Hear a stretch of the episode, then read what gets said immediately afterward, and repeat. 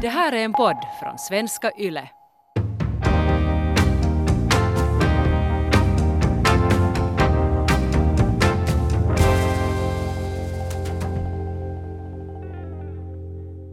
Idag ska vi prata om att bygga en karriär för att höja sin inkomst eller för att njuta av livet.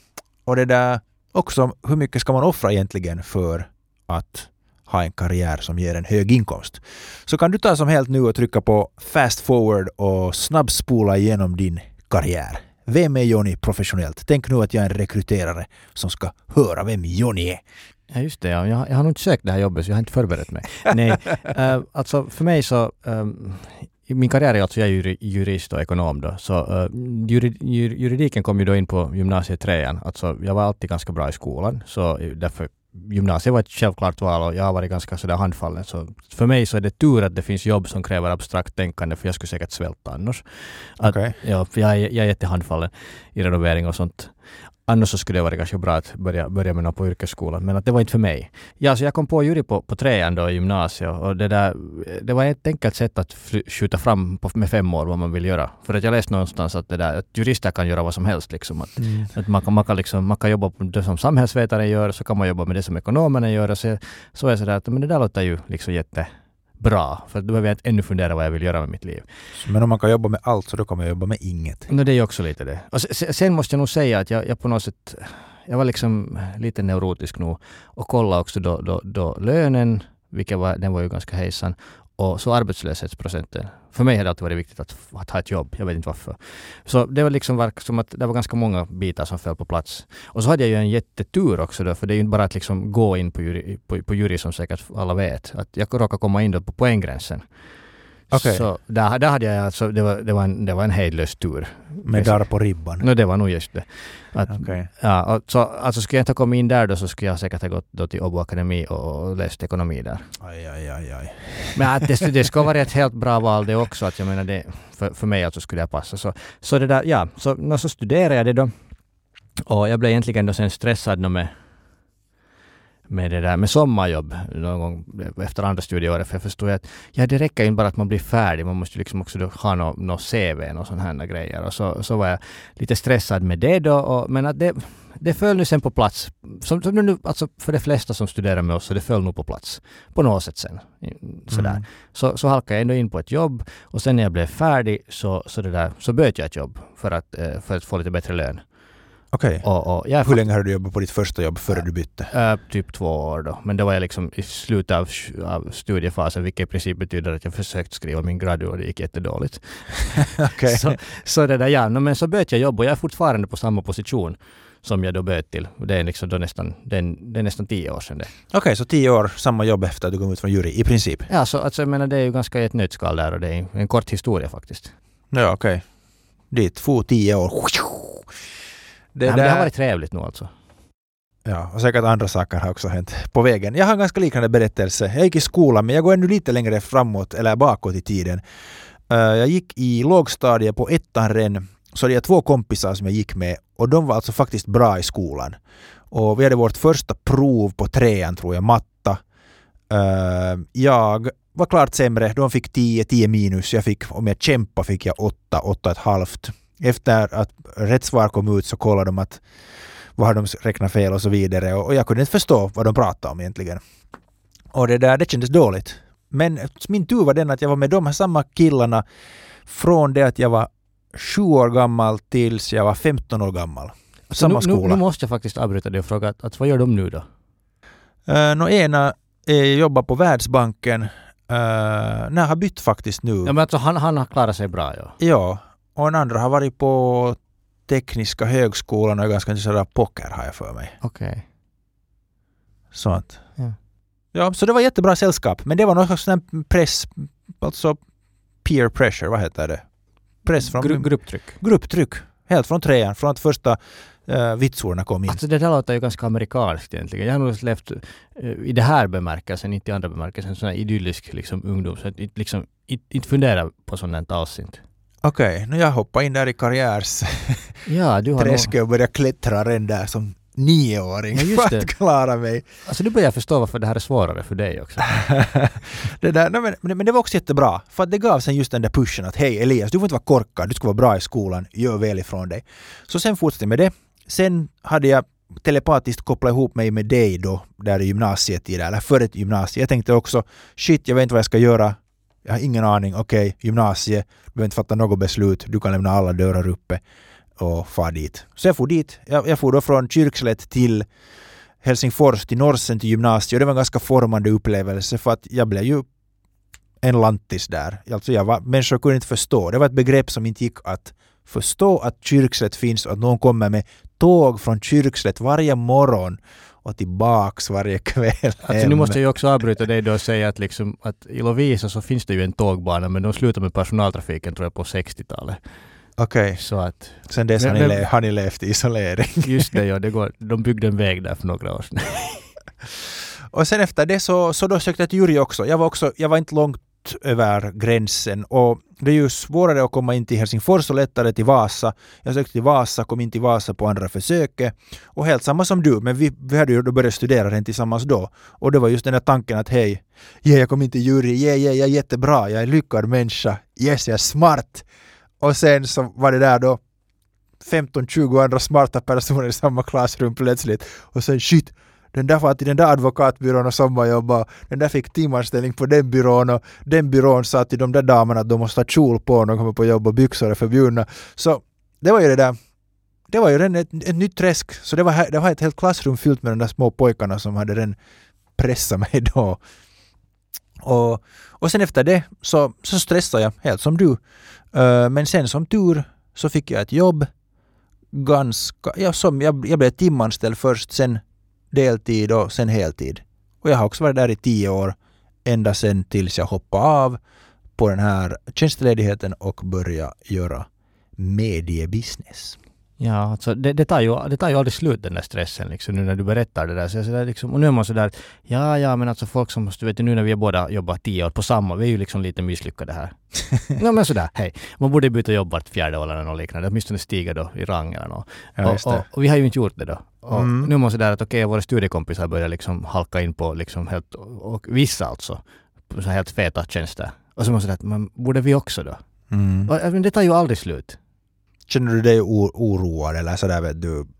Eller ja, vad har det för inverkan på dig? Nej, alltså inte känner jag mig oroad. Men jag funderar någon gång på det och så är jag sådär att nej, alltså det är inte... Jag tror inte att det skulle liksom... Jag tror inte att jag skulle vara lycklig. Men om, då man tänker på din karriär, okej, rädsla till en viss mån. Så vad är det har sen... Vad har du gjort helt enkelt för att höja din inkomst? För att pengar är bra och när man tänker på karriär så tänker man ju på en växande ett växande lönekvitto. Nej, alltså, jag menar ärligt sagt när jag funderar på det här så inte har jag egentligen gjort så mycket. Jag har haft en massa tur. För att råka komma in på en utbildning som är reglerad, då att hur många man får komma in. Ja. Och därför betyder det att det finns efterfrågan på dem och därför får man liksom säkert jobb och lön. Kan du förklara det där ännu i helt simpla Ja, ja, ord? alltså jag menar, juri, man kan ju inte bara gå anmäla sig till att studera juridik i Finland. Mm. Utan man måste liksom söka in och det är många som söker in så det är liksom, det är svårt. Ja. Eller det är liksom en, en attra, attraktiv, eller liksom utbildning som är eftertraktad. ja. Och den är eftertraktad därför för att liksom utbildningsministeriet, så de sätt, sätter, ställer fast varje år att hur många jurister får, får liksom utexamineras. ja. Och jag menar, eftersom vi råkade... Ja, det, är säkert, det är säkert startplatser. Ja, startplatserna, förlåt, ja. Så de reglerar dem då. Mm. Att skulle det vara helt fritt då så skulle det säkert erbjudas mera juridikutbildning och då vi... Tusentals jurister. Men då skulle- Ma- Marknaden fylls med jurister. Ja, men så har de gjort i andra europeiska länder, för det är billigt att utbilda jurister. Du behöver bara läsa böcker liksom och så går du och tentar. Men det är jättebilligt. Tänk hur dyrt det är att utbilda läkare liksom. mm. Så jag menar, så vi har haft, jag har haft en tur, det är liksom 85 procent där. Och sen har jag då bara liksom ehm, haft tur igen att jag har råkat halka in på ett privatjobb och så har jag bara liksom då försökt sådär göra det bra Ja. och sen då liksom lite se, se efter att min lön inte halkar efter liksom medianlönen för, för liksom jurister som inte är i chefspos- chefsposition. Just ja. Okej. Så in, inte, alltså, det låter enkelt men att jag menar, eller sådär, alltså det är ganska passivt egentligen varje nog. Att jag har nog liksom bara liksom glidit med där. Men jag tror att den där passiviteten är också lite illusionär ur den synvinkeln att när du satt där på skolbänken i, i jury så satt jag där bredvid då. och, och nu tror jag att det fanns någon slags sån där just grupptryck där om att hej, shit nu fick Johnny det där sommarjobbet och nu fick han en femma i den kursen. Så det där, jag hade nog helt så att jag kollade att vad fick andra elever för, för vitsord och, och, och jag upplever att jag kommer just från samma situation som du. Jag kan inte säga att hej, jag följde det här femstegsprogrammet för att höja min inkomst. Jag blev mer positiv, använde bättre kroppsspråk, var alltid i tid och lärde mig tyska. Tänk, tänk hur mycket jag skulle förtjäna om jag skulle ha gjort allt det där. Naja. Men det där...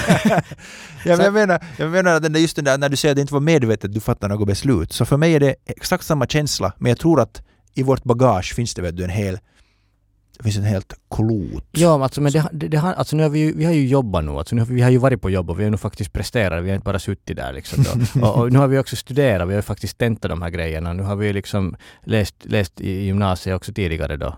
Så att, men nu har vi ju jobbat för det, det är inte frågan det inte. Men, Ja. men att liksom det mera handlade, hade handlat om att placera sig i, i rätt grupp och sen då bara liksom försöka hänga med. ja, hålla i när de andra springer där framme. Nej, ja men vet du när båten rör, eller jag vet inte båten, jag vet inte vilken, vilken liksom vad jag ska ta för allegori här, men liksom just att man, man försöker bara hänga med där då. Att, att jag menar att Ja. man, jag skulle ju kunna i princip också då vet du bara hänga med sådana som inte vet du, som slutar efter nian. Mm. Och så går man och röker och super och så ska man hänga med där, men då ska man inte komma lika långt inte. Ja, just det. Det finns ju också vissa däremellan. Jo, nej, alltså jag tog, jag tog nu karikatyrerna här. Men att det, Nej, jag, jag, håller, jag håller med dig. Att, att den där gruppen, och det är, det, som, det är i princip det som har pressat fram mig i livet hittills, är gruppen. Gruppen har varit kring mig, runt mig, på mig, under mig och har plötsligt den motiverande rörelsen som jag far. Som jag, den rörelse som jag har i mitt liv. Och om jag ska försöka definiera att vilka aktiva beslut har jag gjort helt konkret för att höja min inkomst. Jag har aldrig fattat ett sådant beslut. Jag har bara fattat sådana beslut som jag tänkt att det här är rätt och passande och, och på något sätt vet du, att jag har farit i rätt riktning. Ja, alltså just att, ja, liksom du ska inte torra. Du ska inte liksom misslyckas. Ja. Så det, det, det, det räcker ju då liksom när man har råkat, råkat haft turen att komma in på en bra utbildning då. Ja, Mm. och sen är det något, det som jag nu har aktivt gjort, jag har nu försökt att liksom kolla att jag inte ligger i någon slags lönegrop. Och då om jag ska ha gjort Mm. det så ska jag då försöka byta, byta jobb eller arbetsgivare. Ja. Och, det nu, och det gjorde jag ju då en gång för det funkar inte då liksom det första jobbet. Det är jätteprovocerande det att man kommer in till en utbildning och sen ska man bara hålla sig med och då har man så att säga bäddat för ett gott liv. Men- att det där, det där vet du, jag menar vi har sagt många provocerande saker. Nu när jag säger det högt för mig själv och jag har kommit just ut ur en sån tub. Så det är ju provocerande. Nej, alltså, men det där är, alltså nu när du säger det där så jag börjar fundera så egentligen det var ju det som jag aspirerade till. Liksom då när jag sökte, liksom jag tänkte sådär att det där är sådär enkelt att jag menar om jag nu bara sådär någorlunda lyckas så, så, så får jag det liksom sådär ordnat åt mig. När jag kommer in på, om jag försöker liksom komma in på jury då eller något sådär. Det låter nästan omoraliskt när du säger sådär. Alltså va? Hur så då? Jag, jag, jag medverkar ju i samhället, jag, jag, jag gör inte några omoraliska grejer på, på jobbet. Jag menar, jag skulle kunna valt någon annan utbildning. Det finns ju mycket sådana grejer som man, man läser in någonting och så, jag menar, vad som helst kan man bli. Man kan ju liksom bli byggnadsinspektör, sjukskötare, vad, vad liksom sådär, Nå, någon slags Mm. utbildning. Så det kanske det kanske är där vet du, att du hoppar över ribban. Förlåt. Du hoppar över ribban där var det var lägst. Nej, inte gjorde jag ju det inte. Jag menar, nu, nu jobbar jag ju för det då liksom och, och, sådär. Att jag menar, men inte vet jag, blir det någon mervärde av att jag då liksom på något sätt eh, och nu har jag ju, alltså jag har ju stressat nog liksom här längs med åren. Bra, då har du gjort rätt för dig. Ja, så, men, det, tänker- så det tänker ju jättemånga. ja, du, men du, du, du syftar nu på det här att om inte jag har lidit ordentligt så då har jag inte förtjänat det. Är, det- är det lite så? No, jag skulle säga att det där är en central tankegång när man funderar på karriär. Jo, absolut. Den där uppoffringstanken. Nej men är det så? Alltså för mig, jag tycker att karriär är ju mera det att liksom att du bygger någonting då och så försöker du uh, på något sätt eh, passionerat göra världen bättre eller något liknande. Så åtminstone när man läser tidningsartiklar och uh, någon slags på, på sociala medier då yrkesgrejer så folk är sådär antingen är man sådär att jag blev utbränd och nu, nu, har jag, nu är jag inte mera utbränd så nu kan jag anställa mig igen. Eller sådär att det här är min passion. Och, Mm. och, och det där att nu, nu går jag vidare till, till nya spännande uppdrag. Och det, det, det där har jag uppfattat karriär är. Och liksom, det har inte liksom aldrig motiverat mig. Eller jag har försökt, jag har, jag har nog sökt inom mig själv. Ja. Eh, kanske är det på helt fel bransch då bara, men jag vet inte. Jag har svårt att hitta det nog. Så jag har då resignerat mig själv till att bara gå på jobb, som jag nu då ursprungligen också menar. Och nu när jag har liksom, nu när jag halkat tillbaks dit och fått barn och liksom sådär så, så jag det att okej, det, här, men det här är helt bra liv.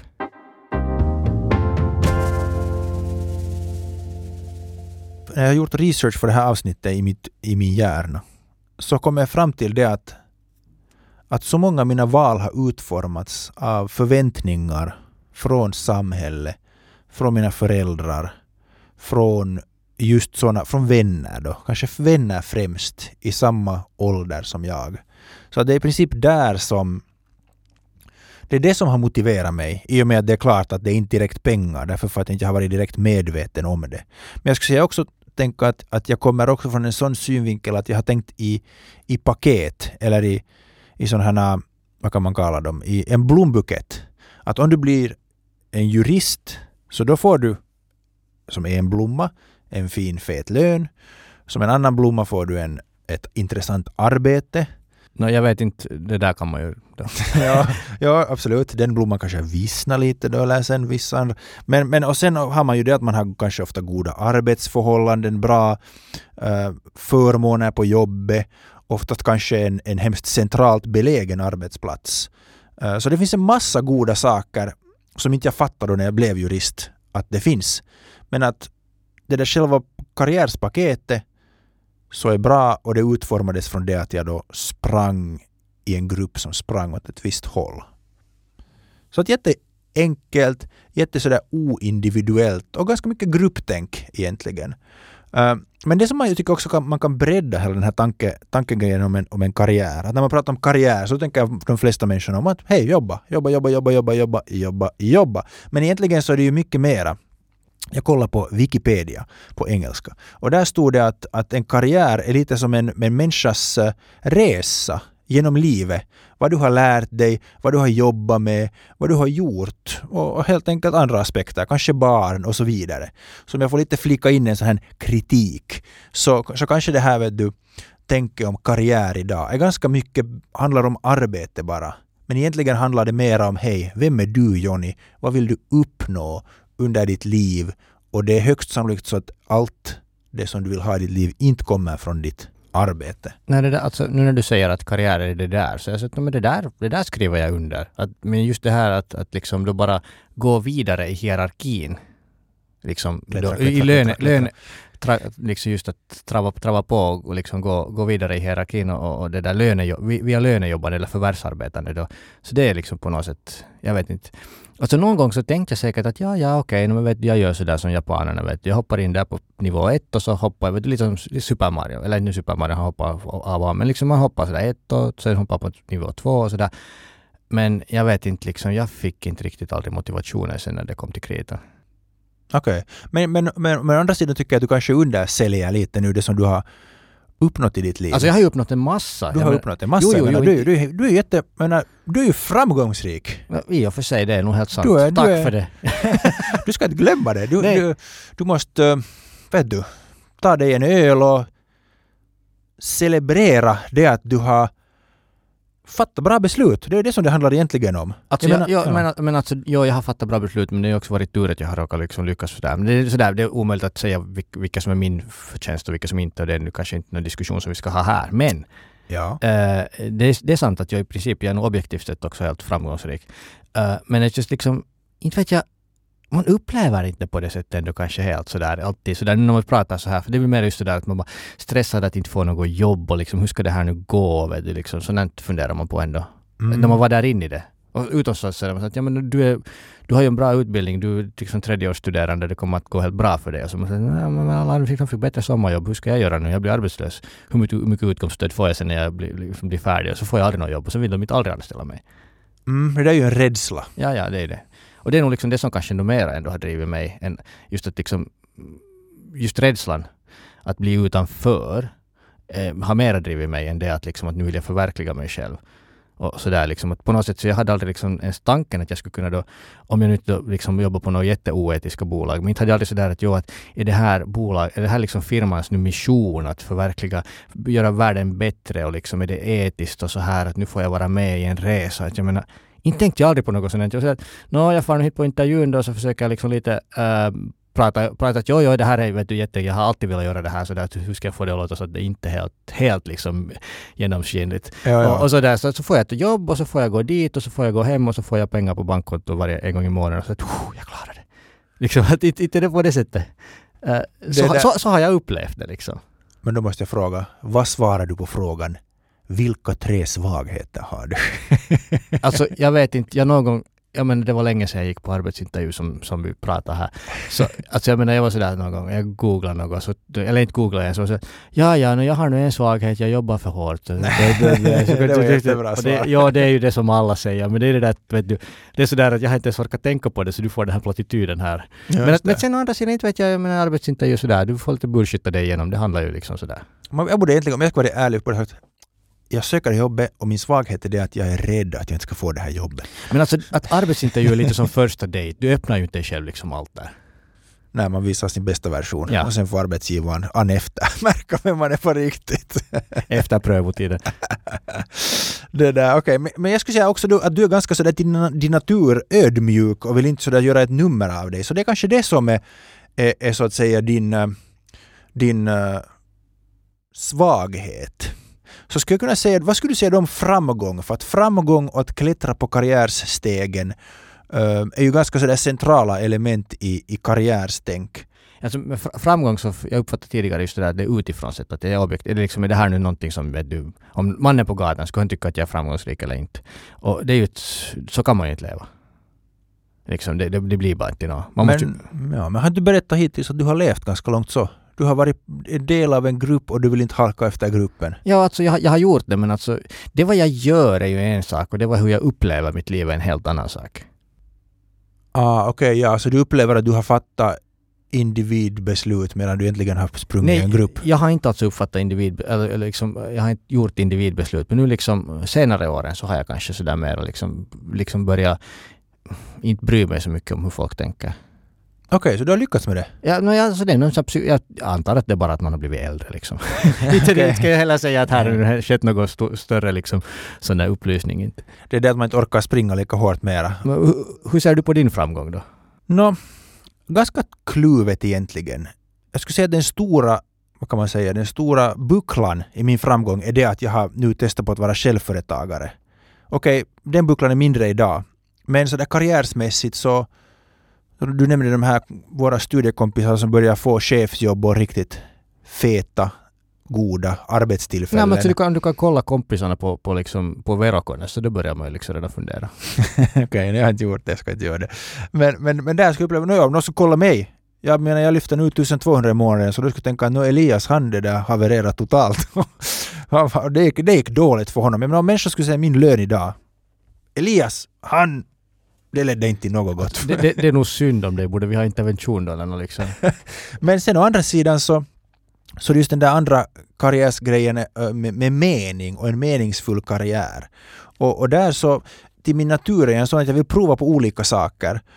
Och det kan lätt slå slint när man tänker att karriär är som ett, ett längre lopp där du ska göra olika strategiska beslut så att du kan bygga upp en, en CV som är hemskt sådär stark. Så jag har ju nog gjort lite av ett sånt snedsprång och det tog massor med energi för att i princip så har jag ju lite av lämnat en grupp eh, efter alla de år som jag har sprungit i en grupp. Så att framgång, ja, har jag haft jättestor framgång här? Nåjo, men det är roligt att podda med dig och, och man får betalt för det här så det är ju jätteroligt. Så att det där Kanske det när du pratade om att du blivit äldre och mera modig så nu har jag börjat lite mer sådär mångsidigt se på att vad är karriärsframgång och då är just den här lönen Mm. mindre och mindre och mindre viktig. Och det är ju lätt att säga därför för att det vad jag har haft när jag har jobbat med juristarbeten har varit så hög. Ja, det, men det, och sen du har ju möjligheten då också, men att, alltså det där är också sant att vi skulle ju med min fru också kunna förtjäna mera. Men vi har liksom medvetet valt att inte göra det. Alltså nu, eh, jag, förs, jag försökte liksom lite, ska jag säga, bättra på mig själv sådär vid sidan av jobbet, men jag hade inte liksom intresse för det. Och nu när barnen är små så nu har jag helt medvetet liksom helt lagt ifrån sånt. Och Mm. att gå vidare också liksom att, att det där, det är, jag fokuserar på dem. Och, och, och hon också helt likadant. Alltså hon gick ju vidare då liksom lite till ansvarsfullare uppgifter. Men att det ledde ju, hon har, hon har aldrig varit så liksom, hon- lönen har, lönen har aldrig varit så hög och hon har aldrig varit så olycklig. Okej. Så liksom sen då via sömnlösa nätter och utbrändhet så var hon sådär att nej, att jag går tillbaka till det här gamla. Ja, jag har, jag har det där Jag har hört liknande berättelser om sådana som blivit utbrända. Jag har mer och mer hört den förklaringen att det är att arbetstagare blir utbrända är inte arbetstagarens fel utan det är arbetsgivarens fel. Alltså jag tycker att det är helt klart i princip. Nu, det är ju kanske en mismatch, vi ska nu inte gå in på det här. Att vems fel. Arbetspodden med Snålmannen och Spargrisen. Nej men alltså po- poängen är här den att, att jag menar vi har ju liksom frångått då inkomst som vi skulle kunna få. Just för att eh, vi har liksom sett, eller vi har bestämt oss nu att i dagens läge så är det, det är för stort för stora negativa saker där för, för oss. Det, Så Mm. det är lite samma som att du hoppar av helt. Så vi har liksom då slutat springa sådär liksom, vet du, inte slutat springa men vet du, vi börjar gå. Ni går raskt. Nej, nu sådär. sådär. Till- Tillräckligt rask för att hänga med. Men vet du just det där att, att, att vi kanske inte hoppar på hissen mera. Ja, okej. att, så, så på det sättet har vi gjort liksom båda lite samma val. Vilket är ju Mm. ganska intressant med tanke på att om vi försöker bli ekonomiskt oberoende så är vi så att nej men lönen är ju inte något viktig. Om vi då tänker på att, att hur ser då konceptet karriär ut och ekonomiskt oberoende? För att utgångspunkten är ju den att man kan lösgöra sig från sin karriär. Eller åtminstone göra sin karriär till en hobby. Skulle du säga att det att man blir ekonomiskt oberoende är någon slags dödsstöt till hela karriärstänket? No, alltså en dödsstöt för det där karriärstänket som jag tycker att vi kanske redan håller på att lite döda för oss. Just det där utåt sett, det där status vet du, att du ska ha de här, de här liksom prylarna eller grejerna och positionerna och sånt som, som gör dig liksom framgångsrikt. Så där liksom eh, objektivt sett. Om det, inte för att det finns något sånt, för det finns alltid någon som nej men du är misslyckad för du har satsat hela ditt liv på jobbet. Men liksom, det, det, det finns alltid någon som kan flika någonting emot det. Mm, så jag menar, att vi har redan börjat jobba lite därifrån. Men jag skulle nog säga som så att om man är helt ekonomiskt oberoende så eh, jag vet inte, på något sätt så känns det som att då, då måste man ju nog liksom jobba jag, vad, vad ska jag säga, men jag skulle nog tycka som så att inte ska jag jobba för pengarna, då ska jag jobba för att det är liksom roligt, för att jag kan förbättra världen, eh, för arbetsgemenskapens skull eller liksom, jag vet inte. Mm. För, för Jag mig tycker- åtminstone. Jag tycker det är det, där klu, det kluriga. För att det att Att är det en karriär sen mer, alltså det är en svår fråga då.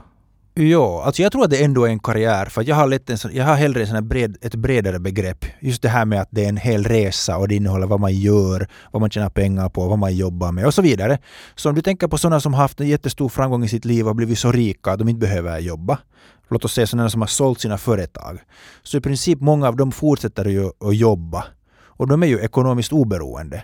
Så det som du kommer att bli, om du lyckas bli ekonomiskt oberoende med din plan och dina utgifter, så kommer du kunna bli det ganska snabbt. Så du blir ju just en sån att den dag då du når ekonomiskt oberoende så blir du en av de här miljonärerna i princip som du oftast ser i media som kan jobba med sånt som de tycker om för att de har det ekonomiskt så ställt att de inte behöver jobba. Ja, man kan välja bort, eller ja, det går att välja bort det dåliga.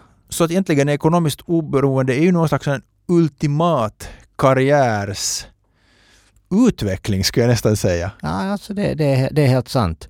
Eh, men nu har vi som sagt också jag gjort valet då att vi har inte maximerat inkomsten. Just att det betyder att vi hamnar ju i princip att jobba längre än vad vi Mm. skulle hamna. Men att eh, jag tycker att det är värt det för att liksom man ska, för att jag ska kunna njuta av resan också.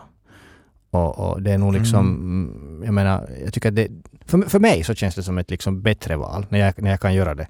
Att då är jag ekonomiskt oberoende kanske senare. Eller sen är det ju möjligt att jag liksom, eller att jag, hoppar av som du till något annat i något Mm. skede, Ja. om det känns som så, och före jag blir ekonomiskt oberoende. Just att då, då behöver jag någon liten inkomstkälla från mitt jobb, eller min, vad jag nu håller på med då, som företagare. Att jag inte kan bara leva på liksom mina, mina placeringar.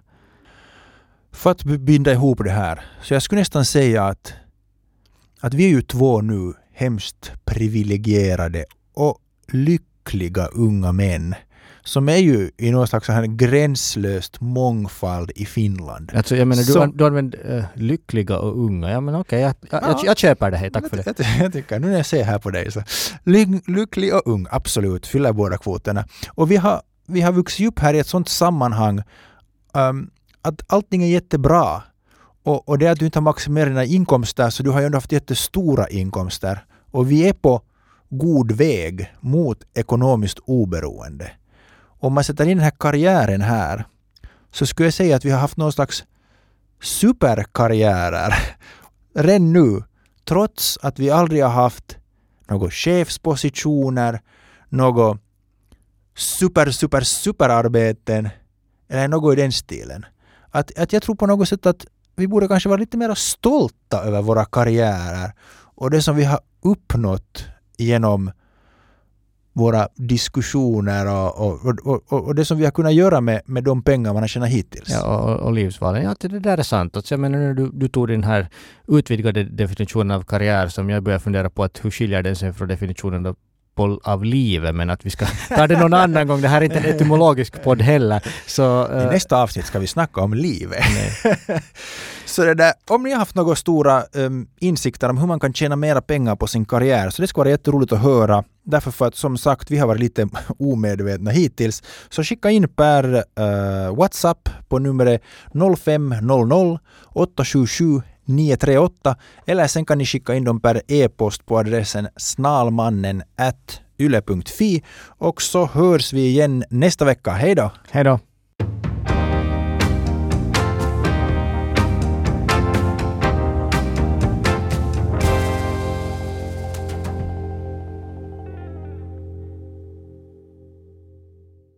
Det här är en podd från svenska YLE.